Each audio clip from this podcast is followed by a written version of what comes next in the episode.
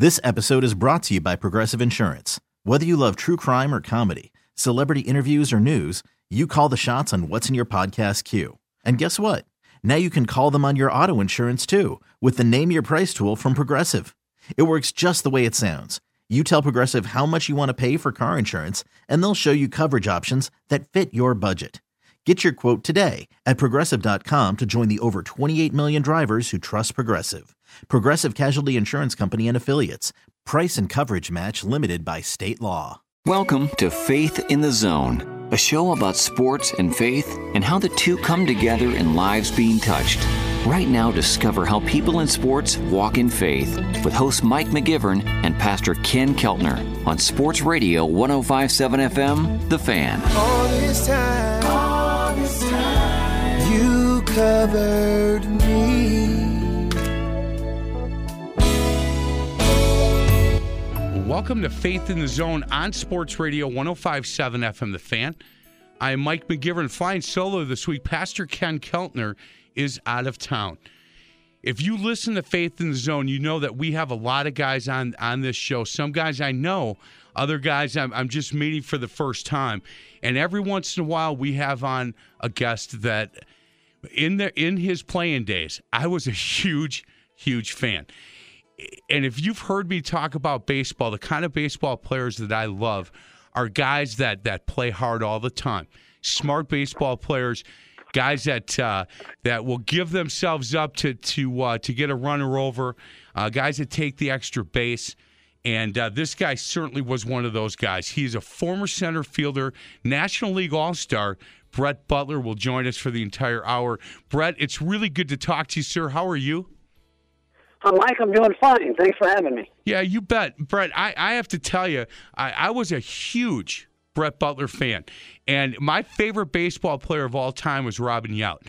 And one of the reasons I loved watching Robin Yount play is he played hard all the time. And if he hit a one hopper to the shortstop, he was flying down down to first base. He wasn't jogging. He wasn't, you know, he didn't slam the the the, uh, the bat down. He just took off, thinking that if that shortstop bobbled it even for a second, he would uh, he'd be on first base. And you had a lot of that in you. And I've told people a lot that if you had played here in Milwaukee, man, this community would have embraced the type of player you were.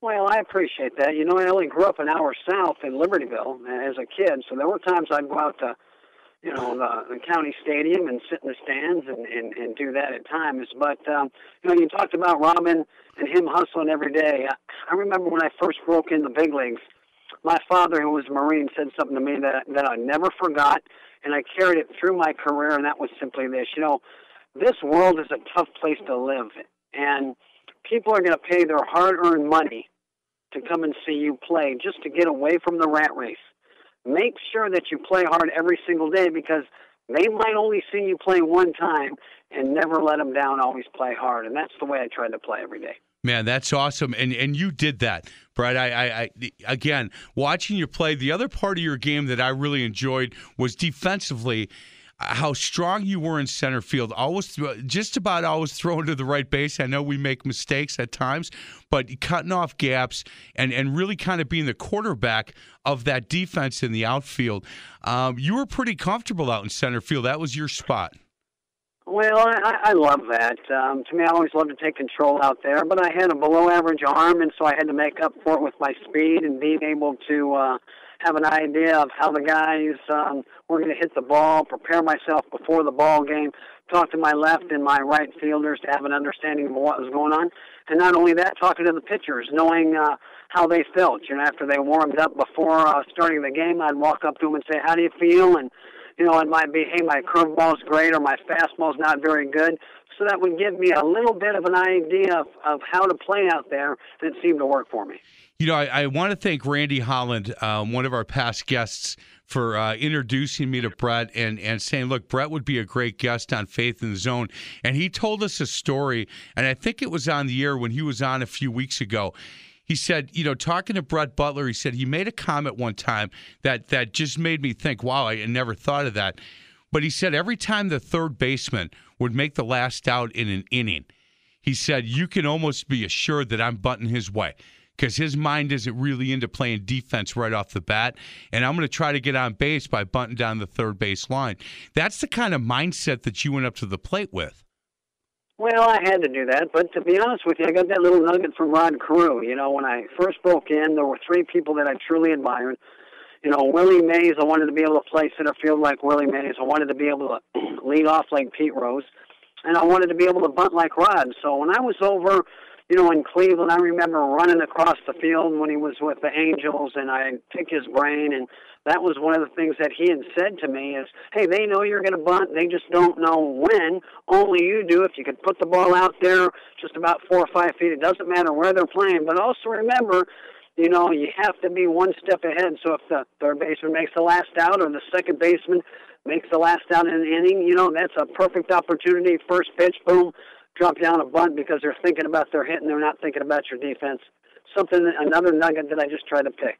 Boy, that's that's awesome. When you talk about those three players, uh, too, Brett, when you're when you're talking about, you know, Willie Mays and Pete Rose and Rod Carew, man, th- those are three of the obviously the greatest baseball players that we've ever seen.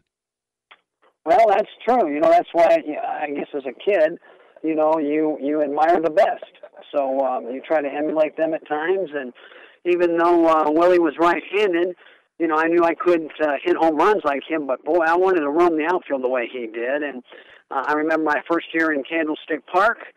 Uh, I remember walking up to Willie and I said, and his nickname was Buck, and I said, Buck, how do you how do you play center field in Candlestick Park? And he looked at me with that high voice and he goes, Bud, Bud, you just got to watch the trash. I'm like, what? What are you talking about? Oh, you know, you get ready, and when the pitcher goes into the windup, he says you look to the right at Candlestick, and if the trash is up against the fence, you know the ball's going to carry. But if it's swirling, you've got to count 1,001 because the trajectory is going to change because of the wind, and then you go get the ball. That's what I did. I watched the trash. That's awesome, man. you you gotta you gotta love that that kind of information from somebody like Willie Mays about playing center field. Um, certainly a candlestick. Hey, you had mentioned that you grew up in Libertyville. Um, I know that you spent your teenage years there and and uh, played baseball at Libertyville High School. Uh, did a lot of colleges come knocking, or was that something that that uh, uh didn't happen for you in high school and you had to take? You had to, you had to go. I know you ended up at Southeastern Oklahoma State. Um, did you get a lot of offers at that time? Well, to, to be honest with you, Mike, I didn't have any offers. I, um, as a freshman, I played fr- freshman baseball on the Libertyville team. As a sophomore, I played sophomore. As a junior, I sat on the bench. I didn't have one at bat. I wanted to be around the game. I wanted to play, but they didn't think I was good enough, and uh, so I kept uh, score and, and watched the cheerleaders. My senior year, I went out, and um, part of the reason was because our best player's brother played my position, and so you know how politics work. But I got 32 at best my senior year. That was it. And after the season was over and I graduated, my father said, "Well, son, where do you want to go to play school? Go to ball, play ball?" And I said, "Hold on, Dad." I went out and got the paper and came back. And in uh, 1975, the best school in the nation was Arizona State. And I said, "Hey, Dad, I'm going to walk on to Arizona State. If I can make it there, I can make it anywhere." And he said, "Well, you got to have something to fall back on." So uh, I walked on. There were 209 of us. They kept uh, eight of us, and I played on the junior varsity. And Jim Brock, who was the head coach there, I impressed him so much that when I got to the big leagues, they said, "Well, where did you play?" I said, "I played at Arizona State, played at Southeastern Oklahoma." And Jim Brock said, "Brett Butler's lying. He never played at my school. I was there a full year with Chris Bando and some of the guys on on the JV club, but." to his defense, you know, most of the guys on that 76, 75, 76 team played in the big league. So how he's how's he going to remember a little guy like me? But like you said, from there, I came home, didn't have a lot of money, and uh, played in a fall league in Zion, Illinois. And a guy said, "Hey, I get you a scholarship to Southeastern." I went down there. I was there for three years, um, graduated, and got drafted in the uh, first round. For now, I got drafted in the 23rd round for a thousand bucks. Two years and two months later, I was in the big leagues unbelievable.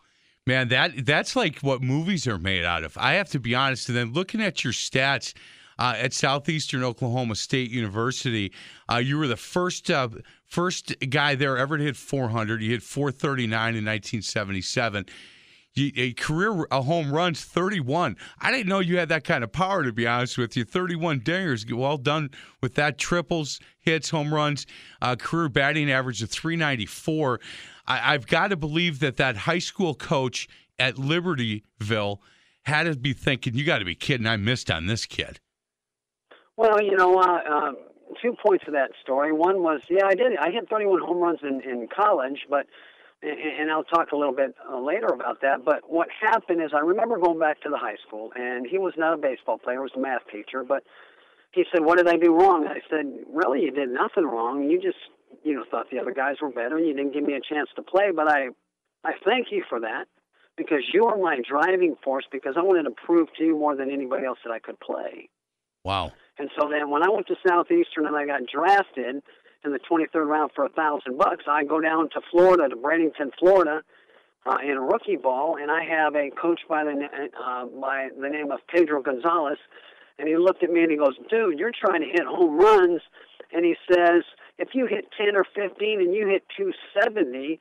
He said, You'll be gone, you know, in a blink of an eye. He goes, But you can run like the wind. If you will just concentrate on getting on base, setting the table, learn how to be a good leadoff guy, hit the ball the other way, make the shortstop make one or two steps. You know you can beat it to the bag. You do that, I believe that you'll be in the big leagues in two years. And so I bought into what he said, tried to uh, change my swing and slap the ball, and, and the rest is history. Man, that's awesome. We are talking to Brett Butler, former center fielder, National League all Star. I want to go back real quick to your high school coach, uh, Brett. I've coached. This is my 35th year coaching uh, basketball, mostly in the high school uh, level, and it's amazing how many kids and now they're grown men will come back to me and say, "Coach, do you remember when you said this?" Or, "Coach, do you remember when you did this?" And as as coaches, we have to we have to understand the kind of impact that we have on kids at this age because it's it's amazing to me how many things they remember that I've completely forgotten. In fact, I coached uh, two years in girls basketball at uh, a, a, small high school called Calvary Baptist, where my son went and played on the boys' team. I was coaching the boys' team. The girls' team didn't have a coach, so I coached their uh, the girls' team as well for two years. I still get Facebook messages and text messages and emails from these girls saying hey coach i'm now coaching a volleyball team and i'm i hear myself saying the same stuff that used to say to us and so it's really important especially for grade school and high school coaches to understand the kind of impact that we can have on our players lives well, if they will just look at it as a privilege, you know, I managed in the minor leagues for about seven or eight years, and I still have players, and I can tell you story after story about things where I got on them. And, and, and part of it is this, you know, the kids today, they they desire structure and discipline. They just don't know how to ask. Uh, they might not say that, but they truly do. But they will listen to you when they know that you care, and that's the bottom line. All they're looking for from people who care enough about them to teach them about the why. You know, when we were growing up, you know, your coach said something to you, you just did it because you believed in them. This is a generation, okay, of millennials that they have to know why.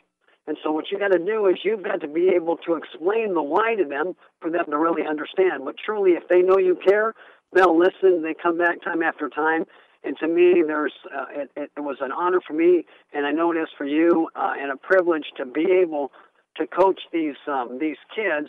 But there's so much satisfaction and gratification when they call you back and say, you know what, you were a big part of my life, and that's what it's all about. Yeah, it really is, and I've got a feeling um, if that that high school coach down in Libertyville, if he's still around, he's telling stories about you, Brett. He's saying, "Look, let me let me tell you about this guy." And he had 32 at bats his senior year, and he and he had a you know a big time career in in Major League Baseball. Throughout his career, Brett Butler hit uh, 290. He had just under 2,400 hits, 558 stolen bases, and. Uh, as, as this uh, as I did some research, it said many considered him to be the best leadoff hitter in the 1980s and early 90s due to his high base on base percentage, speed, and uh, his dynamic bunting. He he was known as one of the best bunters uh, of all time. We're going to get to a break. On the other side of the break, we're going to talk to Brett a little bit. We're going to ask him for his testimony, and and and I'll ask him the question that I ask a lot of these guys: Was it easier to walk worthy in the locker room or outside of the locker room? We'll get his answer on the other side of the break. This is Faith in the Zone on Sports Radio 1057 FM, The Fan. Back to Faith in the Zone, a journey on how people in sports walk in faith. Faith in the Zone is brought to you by Bunzel's Old Fashioned Meat Market. Here's host Mike McGivern and Pastor Ken Keltner on Sports Radio 1057 FM, The Fan. All this time, all this time, you covered me.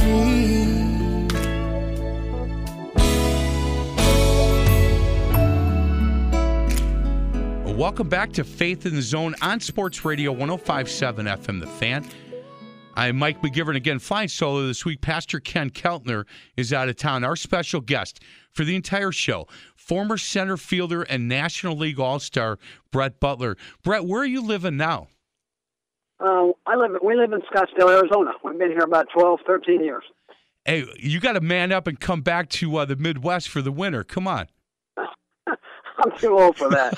uh, I've got that. Uh, I love the hot weather now. Uh, we have uh, four our children in uh, in Nashville. We go back and visit, but uh, we've grown to love Arizona. I, I really didn't like the desert or the valley. I'm kind of a California and and a, a Chicago guy, but the win- the winters just got so bad up there. It was like it's time to go. Yeah, I agree. It's uh, it, it it seems to get tougher and tougher the older I get. But man, I I born and raised in Milwaukee. I love Milwaukee, and I love calling Milwaukee my home. And and uh, my family, most at least my immediate family, my daughter and son, grandkids all live here. And and uh, one day maybe I'll get someplace warm. But man, it's not going to be today, and I'm sure it's not going to be tomorrow. Hey, Brett, we we love asking uh, our guests for their testimony. Um, on this show, we get a lot of coaches and a lot of parents, a lot of kids that are listening um, to this show. In fact, I got an email uh, earlier this week from a woman who said, Look, our 15 year old son listens to your Sunday show every Sunday from 8 to 9 and it's as close to church as as, as he as he can get right now. Um, and so, thank you for what you do. So, we really appreciate the testimony that that our guests give. So, if I can, if you can share your testimony with us, that would be outstanding. Well, um, you know, I grew up in church. Uh, check. I I prayed. Check every once in a while. I read the Bible every once in a while. We said prayers at night and at the at the table. Check, check. And um, I was a sophomore in high school, and I went to a Fellowship of Christian Athletes conference in Fort Collins, Colorado, because I was a fast guy and I was going to win all the ribbons. And I went with a football buddy of mine, and we were just going to have a blast. And um, you know, uh, while we were there on a Thursday evening, we're in the auditorium, and speaker was talking to the group, and the question was asked: If you were to die tonight, would you go to heaven? And I sat there, and he was talking to the whole group, but he was talking to me. And uh, I thought, wow, you know, and I started figuring, well, you know, I, I haven't done anything real bad. My goods outweigh my bads. Do I know beyond a shadow of doubt? And I really was not sure. And uh, he said that uh, Revelations 3:20, Jesus says, "I knock at the door of your heart. If you open up your heart, I will come in and dine with you, and you with me." And uh, so then he went through the four spiritual laws that there is a God, and I'm thinking, yeah, okay, I know there's a God. I know that I'm separated from God by my sin. Yeah, I've made mistakes. I do stupid stuff. Do I believe that 2,000 years ago that Jesus came and died on the cross? And I said, you know what? I do believe that. I believe that the Word of God is inspired, even though I don't read it a lot. But I do believe that it says if you confess it with your mouth and believe in your heart, ask Jesus to um, be your Savior, okay, for your sins. He said you will be saved and you can guarantee yourself that you go to heaven. Why? Because God can't lie. So he says, if you want to see that little prayer, come down in front. And I'm like, nah, I'm not doing that. So I remember running back to my dorm room, hoping I wasn't struck by lightning by the time I got there. and I got on my knees and I said, Lord, if you're who you say you are, I take you at your word. I know that you're there. I know I'm separated from you by my sin. Father, I believe that you sent Jesus to die on the cross for my sins. Lord, come into my life and make me the person you want me to be. I was a sophomore in high school. Now, bells didn't go off whistles didn't go off, but slowly but surely, the Lord started to work in my life, and, and that's when I became a Christian. Man, that's that's awesome. We we we tell everybody on this uh, this show we love to hear everybody's testimony. They they never get old, and they're all different. And and I envy that that you were able to do that at such a young age. It took me a lot longer, and and we've talked about this on the show. It took me. I was stubborn. Right, I'm 100% Irish. You know us Irish boys. We we uh, we get after it in a lot of different ways, and uh, I was stubborn. I and I envy the fact that you made that decision at at such an early age.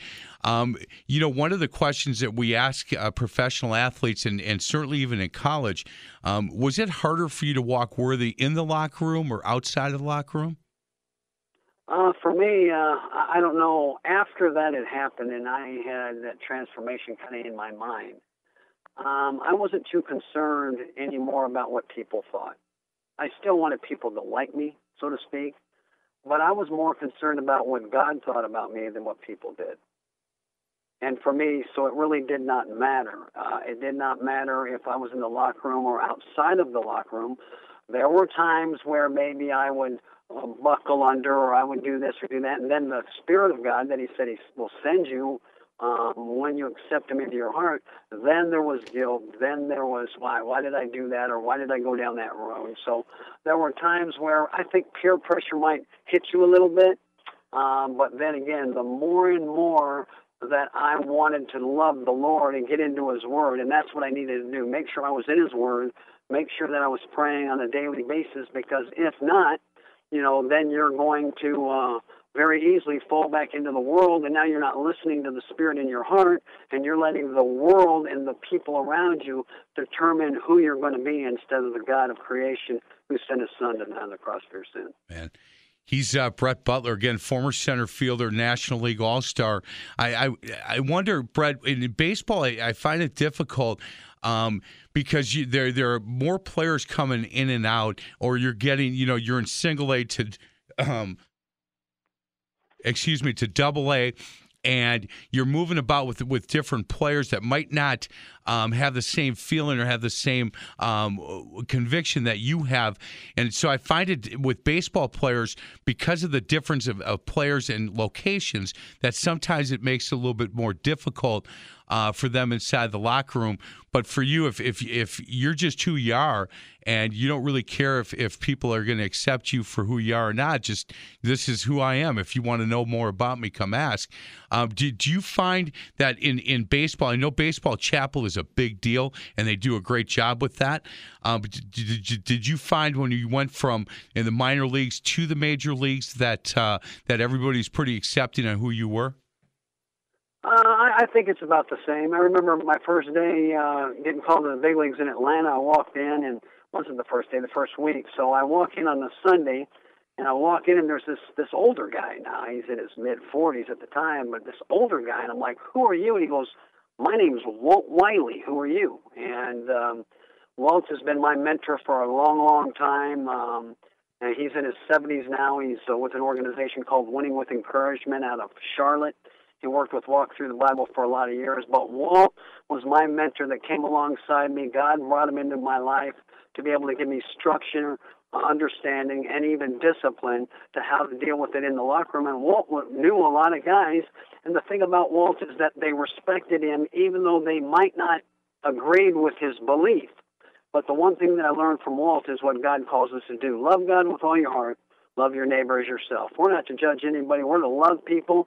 And even though we might not agree with the way they're living or whatever may be the case, it's still our responsibility to be a light in their life. If they choose not to receive that, all you do is kick off the dust and you move on, but then you don't belittle them or put them down or say anything. And I think that's what's wrong with Christianity today. We've got too many people judging instead of loving people into the kingdom. Man, amen to that. I, I fully agree with you. Sometimes what, what I was surprised most about, um, and again, I'm, I, I, guess 15, 14 years, I still consider myself uh, a newer Christian. I, I, I'm surprised how Christians battle each other on, on just stuff that I don't think really is all that important. And and when when we're then going out and we're trying to talk to, to people and have them join us and and at least have them come and and, and, and sit at Brookside Baptist Church where I where I go to um, if they come in and see see fellow Christians battling about something as simple as you know who's going to help with this or you know I brought that and you didn't bring anything, I, I think it just makes us look bad, Brett. Well, everybody, I don't care who you are, Christian or not, everybody lives under the umbrella of pride. Everybody does. Yep.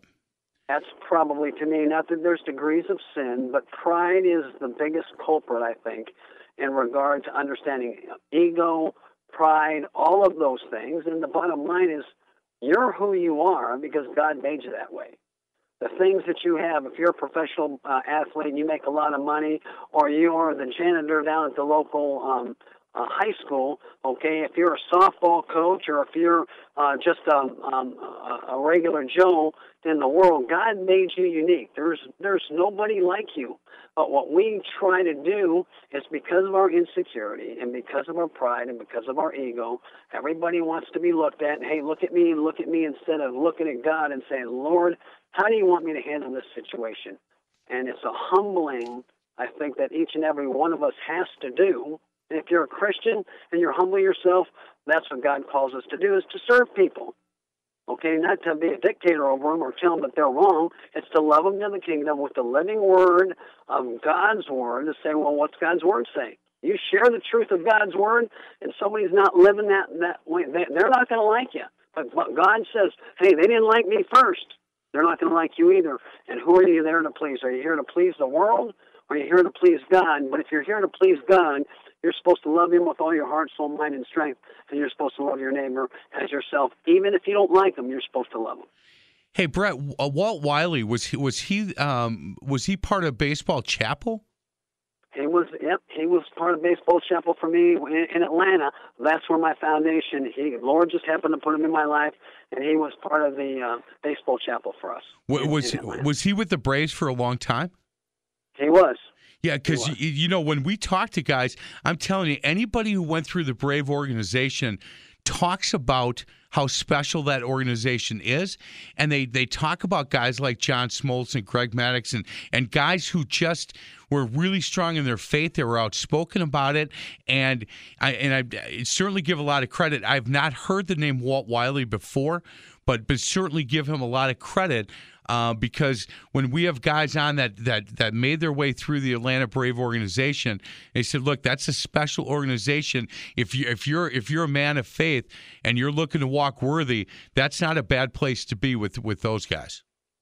Oh, there's no doubt about that. But if you were to ask the the John Smoltz and the Sid Breams and all those guys are over there, and you were to mention Walt Wiley, what they all will say is Walt was a major influence in the growth of my life because all Walt did was Walt was there to serve God and give the truth of his word and give foundation.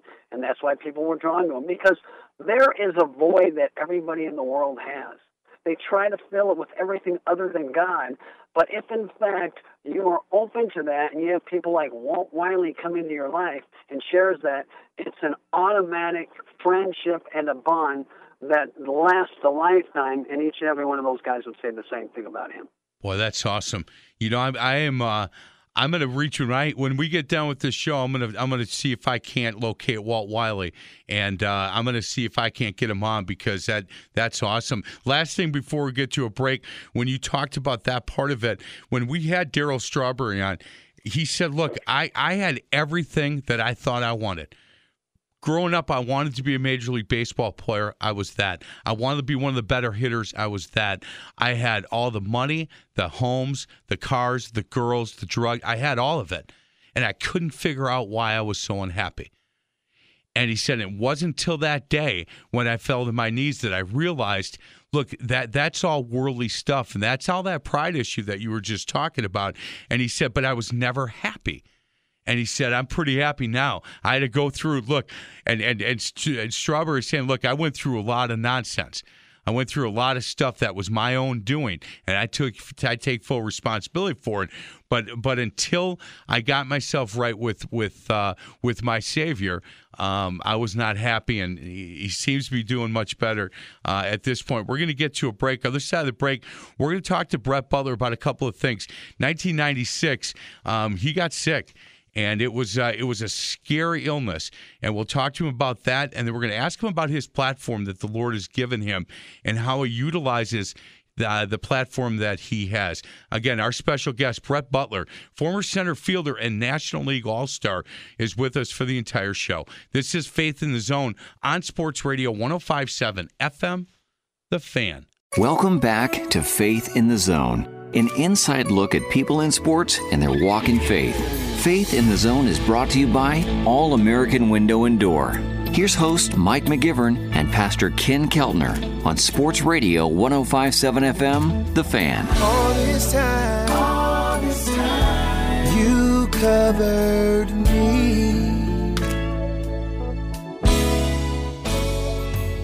Welcome back to Faith in the Zone on Sports Radio 1057 FM, The Fan. I am Mike McGivern flying solo this week. Again, Pastor Ken Keltner is out of town. Our special guest, man, he's a good one. Brett Butler, former center fielder, National League All Star.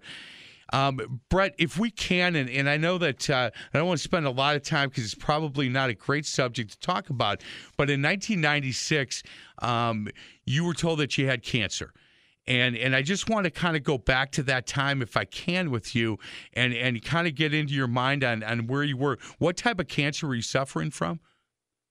Well, it was a squamous cell carcinoma. Basically, what happened is um, in the uh, winter of of uh, '95, I uh, got a sore throat. wasn't sure what it was. Went in and saw a buddy of mine who was an ENT, and he said, "You got tonsillitis." So he gave me antibiotics, and I headed to spring training and it continued to get worse, and I had another round of antibiotics, and so um, it was just one of those things that it just got bigger. And so the season started, and I'm struggling, and Tommy Lasorda called. I'm with the Dodgers at the time, and Tommy calls me in. And he goes, "Hey, I'm going to give you a couple of days off," and I'm thinking, "Well, that means, hey, old man, you're not playing very well." And I said, "Skip," I said, "My throat's killing me." I'm going to go home and get my tonsils out. I feel terrible, and you know I'll be back, but I, I got to go. And I remember going in, and um, the surgery was May 2nd. And uh, when they woke me up, they told me that I had squamous cell carcinoma cancer, which shocked my world. I'm 38 years old, and I'm like, you got to be kidding me. You know, I didn't smoke. You know, I didn't do any of that, and um, but I'd accepted Christ into my life, like we talked about earlier, when I was a young man. And the one thing that uh, I did is is visualize giving your life to God. I, I did not give God my life with a closed fist. I gave it to him with an open hand. That Lord, you do with my life what you'll have me do. No matter what it is, I know what you have for me is better than I ever could have for myself. Not that I'm going to understand it. So when I was diagnosed with cancer, you know, then I'm like, all right, Lord, uh, you promised you wouldn't give me something I can't handle. I'm taking you at your word.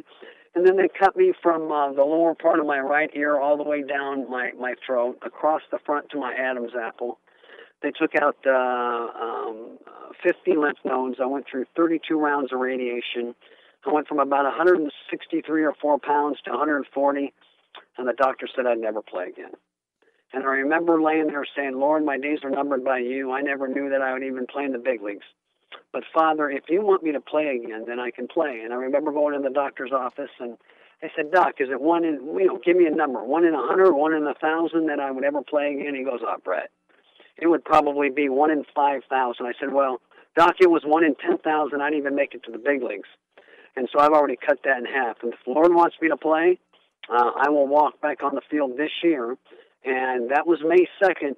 Um, and September 6th, I walked back onto the field to a standing ovation, uh, uh, standing ovation of, of 55,000 people to the glory of God who allowed me to take those 23 steps from the top of the dugout to the batter's box.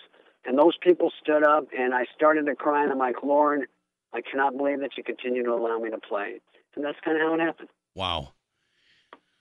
That's a man. That's emotional, Brett. I got to tell you that um, walking those twenty three steps had to be incredible, and and the amount of love that that you know people in that stadium had for you and the respect that they had for you to to get back at it.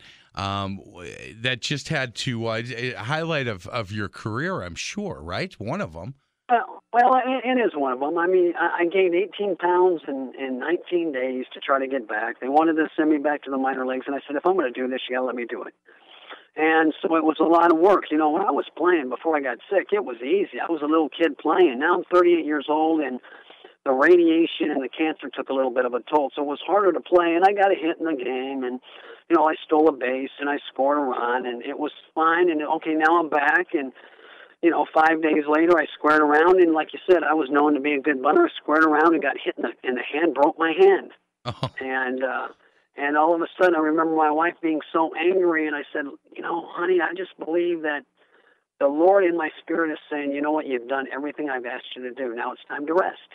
So the season, you know, I had the rest of the season to to rest and it was very, very hard on my family. My kids, you know, some of them wanted me to play, others didn't. And so I prayed about it and I said, listen, if you'll let me play one more year, I'll play one more year, let me go on on my own terms. And so in 1997 at 40, I let off and played center field. I hit, hit 283 and walked away from the game, and, and that was it. But, uh, you know, God was gracious. He was allowing me to uh, continue to play. And like I said, it was a dream come true. And I believe that that is where the strength of my faith came, where I'm able to go on a radio show like this and share with you to the power of the living God, the God who, if you stand on the sea, okay, on the shore, the God that spoke the words that separated the land from the sea. If he can do that, he can work miracles in anybody's life. All he's asking you to simply do is step out and trust him as a loving father. And that's what I did. Man, you know what? That that's a drop the mic moment right there. If I'm telling you, that would. Uh, if I didn't have a few more minutes w- with you, we'd drop the mic, shut it off, and say that that that was awesome. Right? It really was. When when you look back at the, at that time, um, you have to almost be amazed at the power of God to be able to get you through that illness and get you back on the field. I, I just I, I can't imagine the the feeling of saying, "Hey, look, I'm close, and and I want to get back on the field." you know, for a few more games and and and and show that look, I'm I'm ready to go. I'm healthy again. Well, the the organization that you were with that point, were the Dodgers were they were they um, did they surround you with with love, or did they let you on your own and then you came back uh, when you were ready? No, they surrounded me with love. I'll never forget Peter O'Malley. Peter O'Malley said to me, "Take my plane, take whatever you need. You're part of my family. You always will be." Um, it's something that I'll never forget. I remember uh, uh, the time they came into Atlanta. Um, I they came in to play the Braves, and I hadn't seen the team. And I remember walking down to see the team. I wanted them to see me to know that I was okay because they'd been carrying my jersey around. And when I walked in, my nickname was Bugsy. They all had hats on that said Bugsy. And so they showed their love, they showed their support. But I got to tell you, Mike, um, through the whole process, might sound funny, but I was never closer to the Lord than I was when I was walking through the adversity and the trial.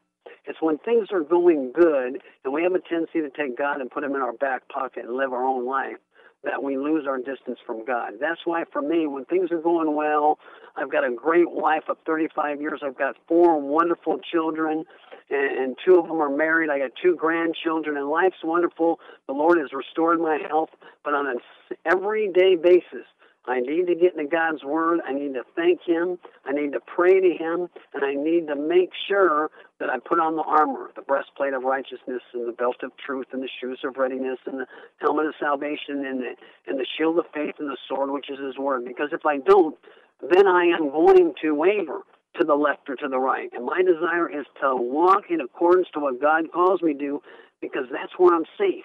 And when I'm out of that zone, that's when I get caught in the world, and just like anybody else, I'm a sinner that falls short of God's glory, and only by the grace of God am I the man that I am, and it's only because He plucked me out of the pits of hell, and I received Him as my Lord and Savior. Man, anytime somebody can quote the book of Ephesians, they're welcome on this show. It's my favorite book, Brad. And sometimes I fail before I get out of bed putting the full body of armor on, brother. Hey, we're going to get to a break. Other side of the break, uh, we're going to talk a little bit about what, what you guys are doing now in, in Arizona.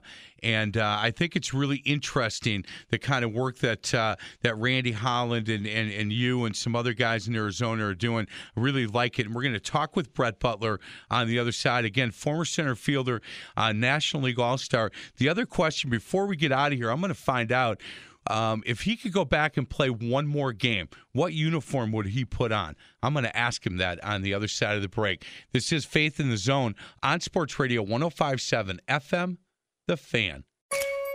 More now of Faith in the Zone, discovering people of sports and their walk in faith.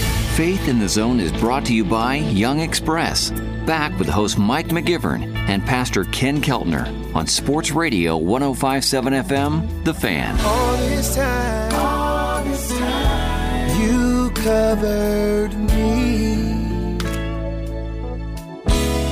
Welcome back to Faith in the Zone on Sports Radio 1057 FM The Fan. I'm Mike McGivern alongside, I actually flying solo this week. Pastor Ken Keltner is out of town. Our special guest for the entire hour, and he's been great, Brett, Brett Butler. Former center fielder and National League All Star. Hey, Brett, um, let's talk a little bit about what you're doing now in, in Arizona. We talked about it off the air, but the Paul and Timothy um, thing that you had talked about, I'd like to talk a little bit about.